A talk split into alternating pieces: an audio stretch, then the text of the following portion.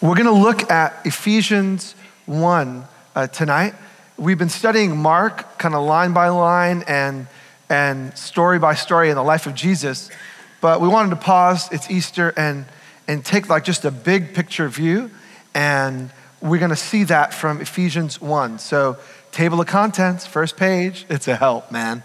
Just go to table of contents, Ephesians 1, and we're going to read from verse 3.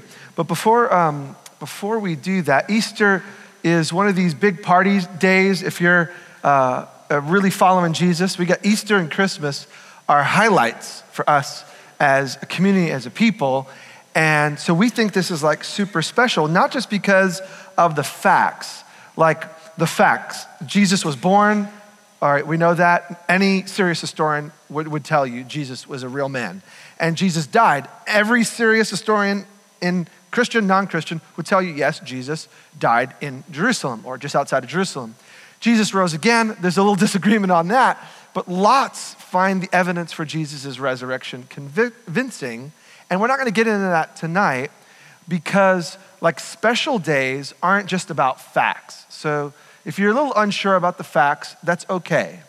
Uh, celebrations are about what the facts mean. What do I mean by that? Uh, how many of you celebrate your birthday? Some of you who don't? Weird. Okay, okay. You, most of you celebrate your birthday. And now we know what a birthday is about. A birthday is not the celebration that you were born eight pounds, nine ounces in a hospital in pink grayish slime. Is that what a birthday is about? Think, think about it. Like, like, whoa, why'd you go there? Because the birthday is not just about the fact that you were born, but your birthday is a celebration of what that means. Your friends or your family, hopefully, hopefully they like you and hopefully they honor you and they put together a party. Why? Because because you were born, that means something. Because you're alive, you are making a difference in their world. And so when we celebrate special occasions, we're actually celebrating what the facts mean.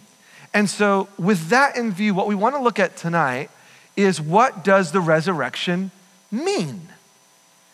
If it's real and if Jesus really rose again, what does that mean for like everyday life? And the, the, the, question tonight that's big is what does the resurrection mean to you? So if this is real and Jesus has risen, what does it mean for your world? What does it mean for your Monday? What does it mean for what you think about your job and your family and your neighborhood and your hobbies? Does it make any difference in the world? Put it, put it another way Jesus rose from the grave, so what? Like, so what? Is it just a historical thing? Or is there supposed to be some meaning that we come together and we celebrate? If you're new and you're visiting, we celebrate not just twice a year, Christmas and Easter, we celebrate every week here on the weekends that Jesus is risen. We celebrate in homes all over this community in what we call missional communities, smaller groups of people who eat together and hang out and pray for one another and care about one another and, and, and consider the Bible and consider their neighbors and how they can make a difference. The resurrection, to those of us who are serious about this, means something.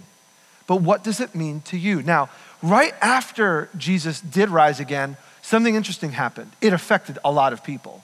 And they began to go around telling this news that this man from Jerusalem had, had, had risen and he's alive and he wants everyone to know it. And they started to go all over the Roman Empire and tell the news and gather together people and started communities. We now call them churches. And they began to share this message and, and they began to tell the teachings of Jesus. And so what happened over time is more and more people who had never met Jesus, like us, right? Have you met him? No. Did you walk with him when he was here? No. So what, what happened was leaders who saw him, who knew him, began to write down what Jesus was about and what the resurrection meant to daily life. I want us to read one sentence. Okay, it's Easter. We're not going to go overboard. One sentence, it's just a little long one sentence from Ephesians 1 because a, Paul, a guy named Paul, who met Jesus after he had risen, he didn't know him beforehand. But when Jesus rose again, he appeared to Paul and showed him who he was, and it totally wrecked his world for the good. It turned him to a person who is persecuting those who follow Jesus, to those who began teaching that Jesus is indeed alive. And when he writes to this community in this region called Ephesus, he writes and starts his letter with, like, okay, here's what the resurrection means. And we'll just allow me to read one sentence. Uh, again, it's a long one. Ephesians 1, verse 3 says, Praise be to the God and Father of our Lord Jesus Christ, who has blessed us in the heavenly realms with every spiritual blessing in Christ. Now that's if you're if you have a Bible that's in English, it's probably a period there. The only challenge is when, when Paul writes, he writes in Greek, uh, not English. This is translated, and that's not where his sentence ends. So we're going to read where his sentence ends, because first sentence in a letter kind of means something, right? So let's keep going. For, and he continues, he chose us in him before the creation of the world to be holy and blameless in his sight. And in love, because the sentence continues, he predestined for us us for adoption to sonship through Jesus Christ in accordance with his pleasure and will, to the praise of his glorious grace, which he has freely given us in the one he loves. Is that where the sentence ends? No, the sentence continues. This guy has the longest run on sentence in the universe. It keeps going, but he can't stop himself. He has no time for a period. He says, In him we have redemption through his blood, the forgiveness of sins, in accordance with the riches of God's grace that he lavished on us.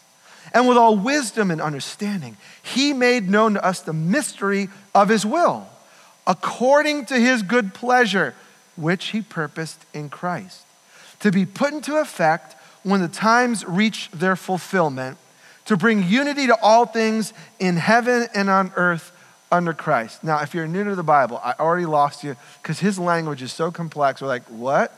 But the sentence is not done. This is, he's not done with this first sentence.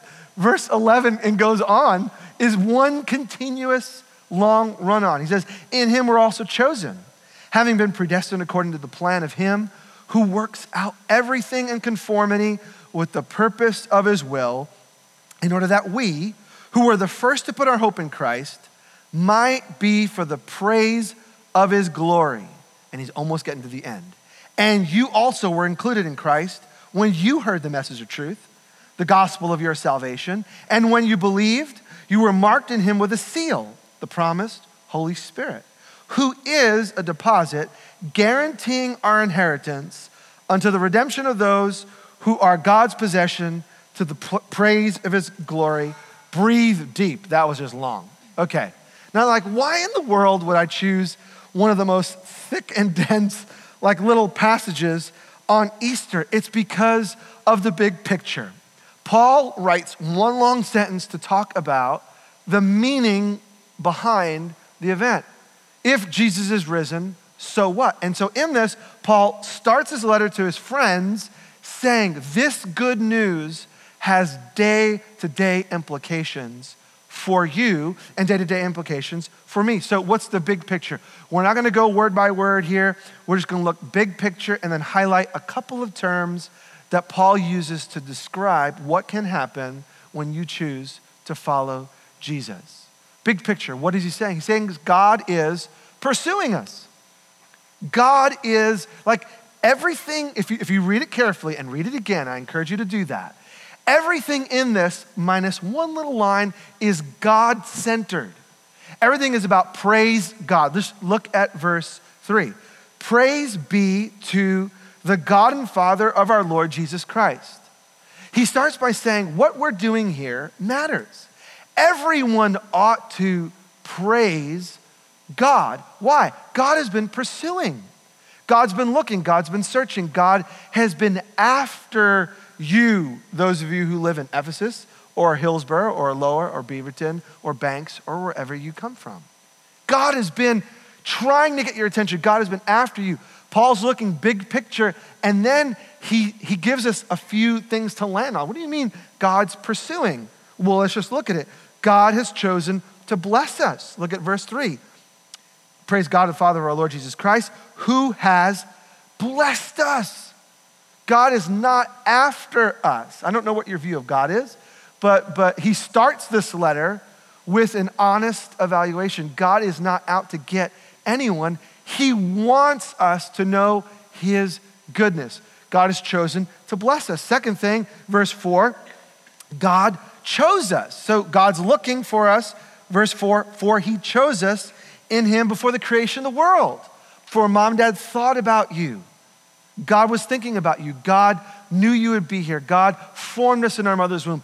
God chose to give us life, and He has been looking to bring us close. What's the third thing? God decided in advance to adopt us. The fancy term there, He predestined us. He chose in advance. He decided in advance that He would create a people that would be adopted in Him. God lavished His grace on us. Verse 8, if you read it in Greek, it's like grace upon grace God has given towards us. It's not like His goodness was enough. So Paul just loads it and says, Grace, grace, grace, grace, grace. God, He's trying to bless us, uh, chooses to adopt us in advance, and, and He cares. Not only that, He has made known to us His will. So God's like, what God's doing in the world is not a mystery. We're like, God, what are you up to? He has given us, not everything, but He's given us enough to trust Him. And all of this is Godward. God is looking, God is pursuing you. That is where Jesus fits in the entire story. If, you, if, if we think that God's out to get us, Jesus makes absolutely no sense. But when you look, and I'm not getting this out of nowhere, Paul is a student of the Bible. He's the equivalent of a PhD in his day in the Bible. He's read it cover to cover. As a matter of fact, the first two thirds of the Bible he would have memorized. Memorized. And as he read the pages and as he encountered Jesus, his, his eyes were opened. Oh, wait a minute. God has been pursuing. But, but Paul, when Paul says God, he doesn't use the generic term. For us, God means like anything, cosmic force, whatever you want God to be. And it's very hip in the Northwest to create or create our own understanding of who God is. So we're not even on the same page when it comes to God. But if you want to know the God that Paul is talking about, he defines this God very clearly. How do I know that? 11 times, 11 times in one sentence, he uses a phrase to define who he's talking about. If I want to make an emphasis, I'll say the same thing, thing, thing, thing, thing, thing, thing, thing, thing, thing, thing, again and again. And if I use the same word again and again, it means it's important. Now, for Paul, this phrase is in Christ or in Jesus. So if you're new to this whole church thing, Jesus Christ is speaking about the same person. Christ isn't his last name. Sorry. It's like Jose Zayas, Jesus Christ. No. Uh, Christ is just a title identifying who this person Jesus is. If you were Jewish, it was the title Messiah, sent one, promised one from God. And so Paul used the word Jesus, he used the word him, or he used the word Christ 11 times in one sentence to make a point. So I want us to think through this grid. What does God, what does it mean that God's pursuing me? It means he's pursuing me in Christ. So we're going to throw up that next slide on the screen that gives us everything we just read, but as Paul defines it, every one of them. So let's just look at verse th- uh, four, uh, 3 again. Praise be to the God and Father of our Lord Jesus Christ, who has blessed us in the heavenly realms with every spiritual blessing in Christ. And we, could, we can go down the list. Every single one that we mentioned, he chose us in him before the creation of the world. He decided in advance or uh, predestined to adopt us through Jesus Christ. In him, he's lavished grace, and he made known to us the mystery of his, his will, which he purposed in Christ. So, for, for Paul, thinking about what's the point of the resurrection, what's the point of Jesus, he wanted the church to know, and he wants you to know, and I think God brings us together to remind us that everything that God has been doing was leading in a direction, and God has been pursuing us from the beginning of the Bible till now. And the greatest display of God's pursuit and God's love and God's affection towards you, if you want to know what God thinks about you right now, all you have to do is do not take my word for it. You look seriously at the person of Jesus. And as Paul began to read the Bible again, having met Jesus, he saw the Bible with a new lens because he realized that the God who created the universe had come in his son. And now, in his coming, we could see exactly what God is like and what God is like towards you. So if you read the pages of Matthew, Mark, Luke, and John, these histories of Jesus, you want to know what God is like? Just look at the person of Jesus. But this phrase, in Christ, is interesting because it's a relationship. What Paul's saying is all this stuff that God's doing is out of or the outflow of a relationship. This is why it's going to be really helpful. How do you know what the resurrection means or what it means for you? You got to think not in like churchy terms, but just think about relational terms.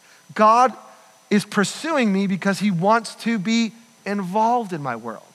He wants to know me. And so relationships drive everything. God is not just after you coming to buildings and doing religious stuff. It's more deep, it's more personal. He wants to be involved in your world. That's why everything that Paul says here is in this connection to Jesus. I'm going to use the word Jesus instead of Christ. Jesus is the center of the story. Uh, now, we get this. So let me just use a human illustration. It may be help, helpful, it may be cheesy. I'll let you judge. Um, when I was 16 years old, I met a young lady, curly, brown, flowing hair, wearing a green and black top and black pants, and I could pick the black shoes.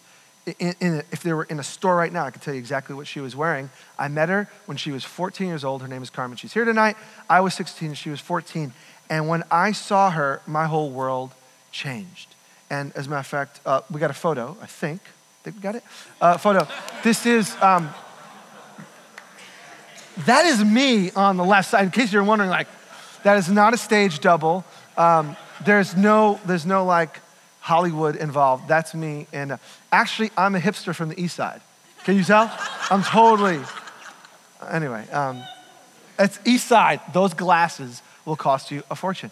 So, um, so we met and, and we started a relationship. And uh, her, on that couch, uh, her dad, sitting in another chair, threatened to kill me if I ever did anything wrong against her. Another story for another day. But we started something uh, when I was 16, she was 14. We dated for five years, and then I asked her to marry me. And the nature of our relationship changed.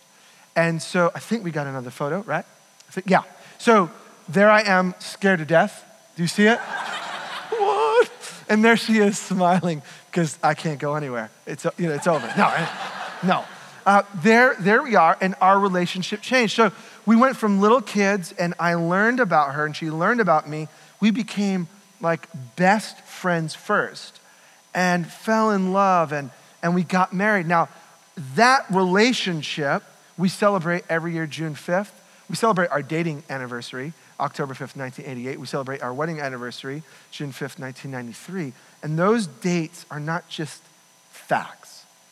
What happened is when I met this woman, my whole world began to change for the good. So when you think Paul saying in Christ, in Christ, he's not talking like theological mumbo jumbo. He's saying when you meet this person, your life begins to change and things began to unfold. And now, out of that relationship, Years later, God gave us two kids, Jonah and Alina. Uh, if you have a little uh, baby, Jonah, I think, is serving in the kids' area. And Alina is super curly hair and she's jumping up and down because we pumped her with so much sugar this afternoon. She's never going to go to sleep. So God gave us this family.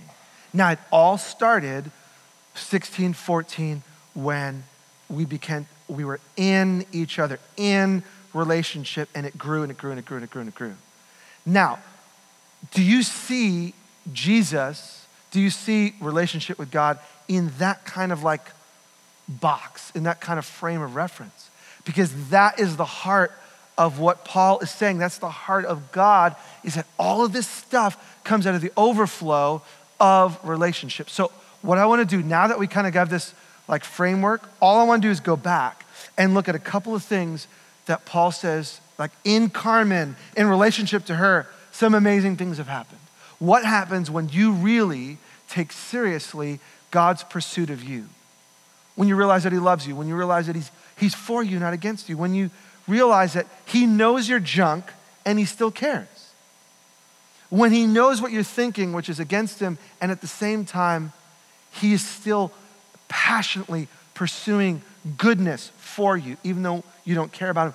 When you think about that, a couple of things will happen if you are in Jesus. Let's just look back at the text. The first there says we become holy and blameless. Look at verse 4. He chose us in him before the creation of the world to be holy and blameless in his sight. God chose us in Jesus to be holy. Now, how many of us would say with like integrity that you could say, yeah, if God were here, like here, here, showed up, that I, I have the right to hang out and know this God who made the universe? I think most of us would admit that we don't feel very godlike. We, we know our baggage, we know our story. And so, but, but God's purpose in relationship through Jesus is that you would stand before God right now, holy and blameless. Now, it does not mean that followers of Jesus and those who are in Him never make mistakes. Uh, this week, those of you who are followers of Jesus, would you say you are perfectly holy? No. you know, were you were you blameless this week? No. But what he is saying is that because of Jesus, because of who I am in relationship with, when it comes to God, I can stand before him right, holy, set apart, blameless, not because of what I've done, but because of who I am connected to. Anyone who's married knows what it means, this phrase, I'm married up. Those of you married, just, just pretend you believe me on this. Whether you believe me or not is another story. You married up. If you're married and you're a guy, like, yes, I did. I married up. And what, is, what do we mean by that? We mean that when you look at my wife, it's like, wow, how did he, the guy with those goofy glasses, how did he get Carmen? Well, I married up. So I get like favor, I get blessing, not because of who I am, but because whom I am with. Now, in a very real sense, if you choose to follow Jesus, you can walk out with the confidence that even though I do sin and even though I am not blameless, because I am in, I am in relationship with Jesus who is holy, never did anything wrong, who is blameless, even though he was without sin, he laid down his life for my good.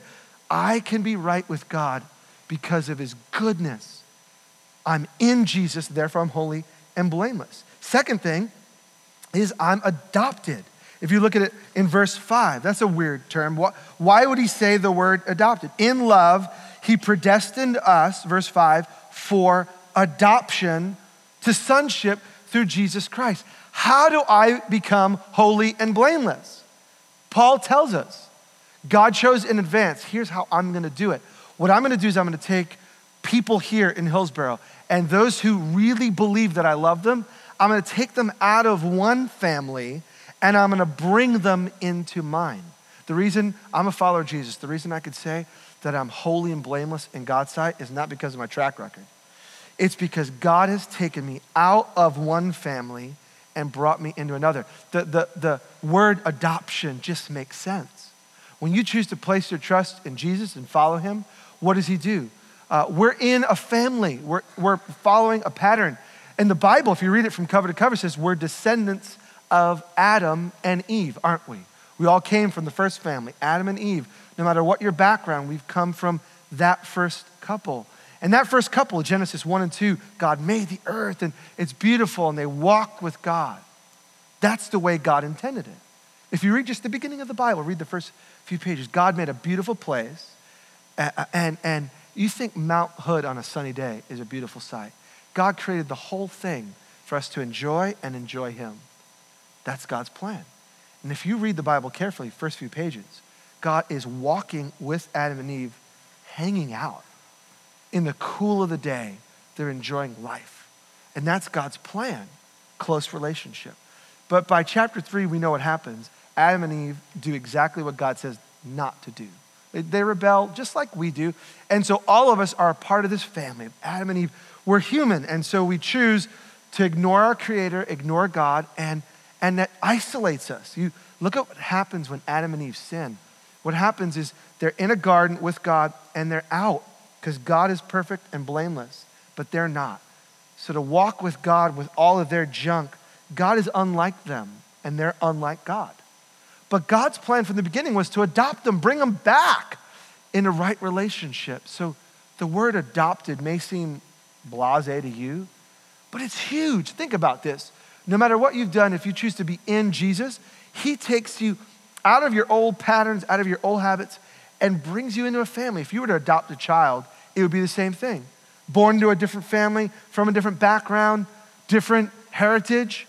But if you choose to say, I love this boy or girl, I want them into my family, what happens? The judge comes, and in our culture, they do a little background check, this, that, and the other. The lawyers get together, and then in a moment, you leave the old family and you're brought into a new one.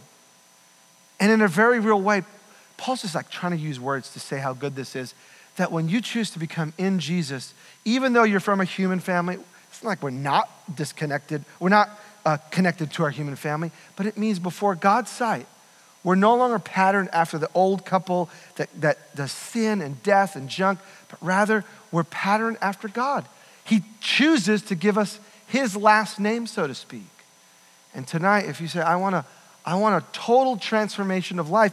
Jesus says, You become adopted.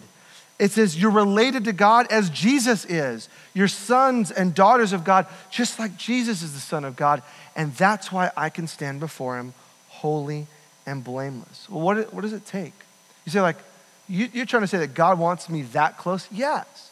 And Paul tells us how it happens. Look down at verse 7.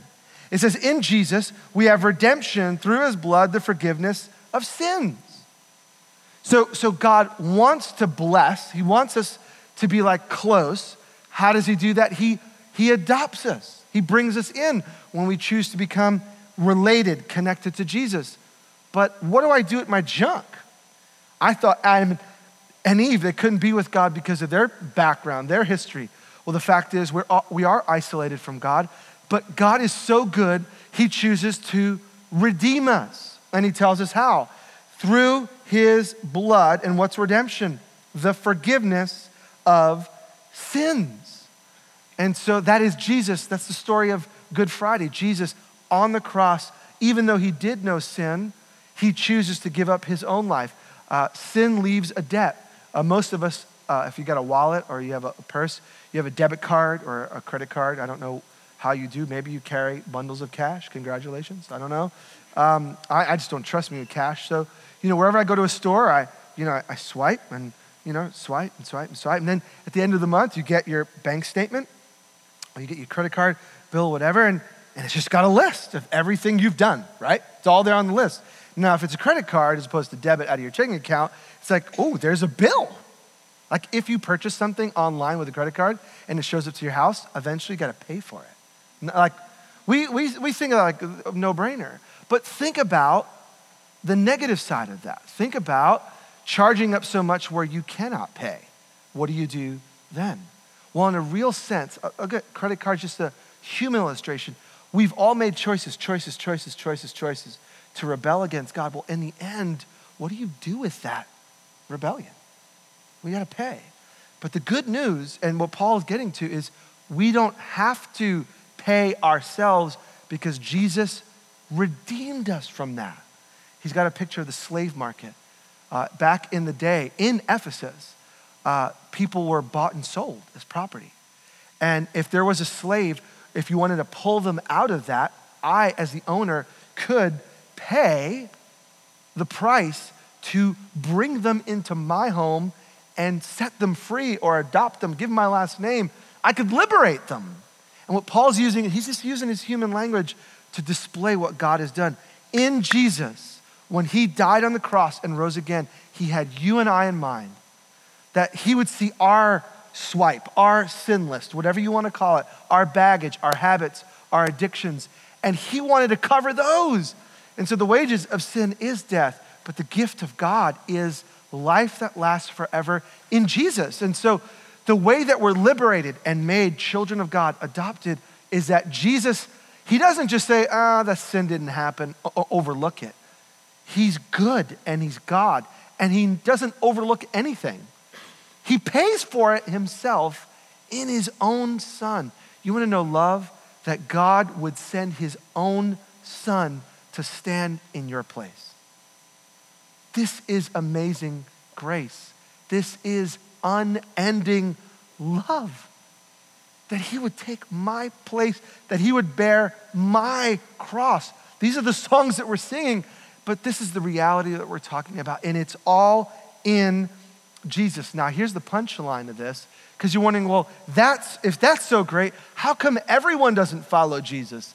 And I'll tell you why, because he includes it in here.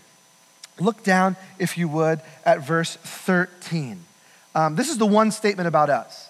Now, if all that is good and you want that, this is what it takes to walk in that reality. It says, You were included in Christ, verse 13, when you heard the message of truth, the gospel of your salvation. When you believe, you were marked in Him with a seal. So you say, okay, God wants to bless. Okay, right. God chose in advance to bring people who would believe in him into his family. Yep. And, and the way in to adoption is he cleans me up from my sin. He pays for it. He redeems me. Yeah, he did it through Jesus' blood. Yeah, okay. Well, what do I do then? It says, hearing, believed. You need to know this. And so many of you, I think in America, because we're a Christianized culture, people think they understand the good news, but this may be new to you tonight. Maybe you've been coming, maybe you've been searching, reading, thinking, but it hasn't been clear. God loves you, God's pursuing you. He showed it in Jesus, and He wants to give you life, but you need to hear it, you need to know it, right? And then believe. And this is the tricky one. Because when I say the word believe, um, I believe mint chocolate chip ice cream is better than plain vanilla. I believe that, right? But that's but that's like subjective, right? Because some of you would say, no, vanilla beats chocolate beats strawberry, whatever you. So, uh, uh, my belief, your belief, who cares what you believe? Because for us in America, we hear the, hear the word believe, and it just means think, uh, have an opinion. But that's not what the Bible says by believe. Words matter. And this one, I got to clarify. I'm going to nerd out for a second. I apologize. School on a Sunday night, but here we go. The word believe, I looked it up with careful resources, what does this word believe mean in this line on this page in this Bible? The word believe means different things in different spots, but when Paul says it, I'm going to throw a definition up because I don't want you to miss this. Believe means to, and here's a, a definition to entrust oneself in complete confidence.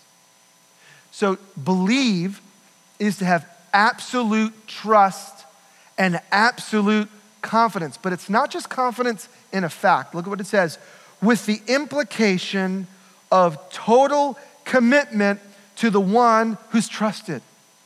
Let's run this through the grid. You, having heard and believed, you were sealed with a promise.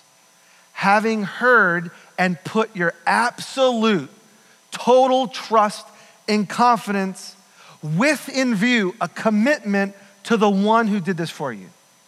That's what the Bible means by believe. A better word for believe in our lingo is trust. It takes absolute trust, not in yourself, not in your philosophy, not in your own effort, but trust that what Jesus Christ did, he did for you. He did because he loves you.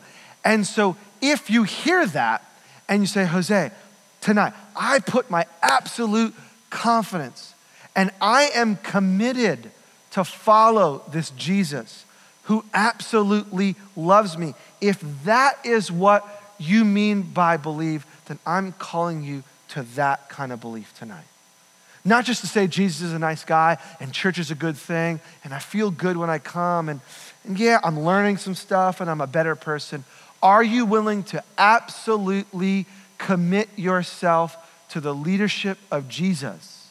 And to say that if Jesus, because of his work, can really get rid of my sin list and really bring me into God's family and really show me the way to live and really give me the promised Holy Spirit. One last one, and we're going to continue in worship because you're like, well, how in the world can I live this out? If you're saying following Jesus is about trusting and having confidence, Jose, you don't know me. You don't know my habits. You don't know my background. I can't do this. I tried. I, I, was 15 and I went to some camp and they said, believe in Jesus and you won't go to hell. And I was like, man, hell's hot. I'm going to avoid that. It's worse in Florida. I don't want to go. And I'm, I'm, I'm, I want to go to heaven. You know, I want a harp. I want a cloud. I want to sip a pina colada and love Jesus. You know, like, our, this is our view, right? Well, escaping hell is a good thing. I'm all for escaping hell. But it's, it's more than that. It's that this is what you were made for. God made you to know Him, He made you to walk with Him.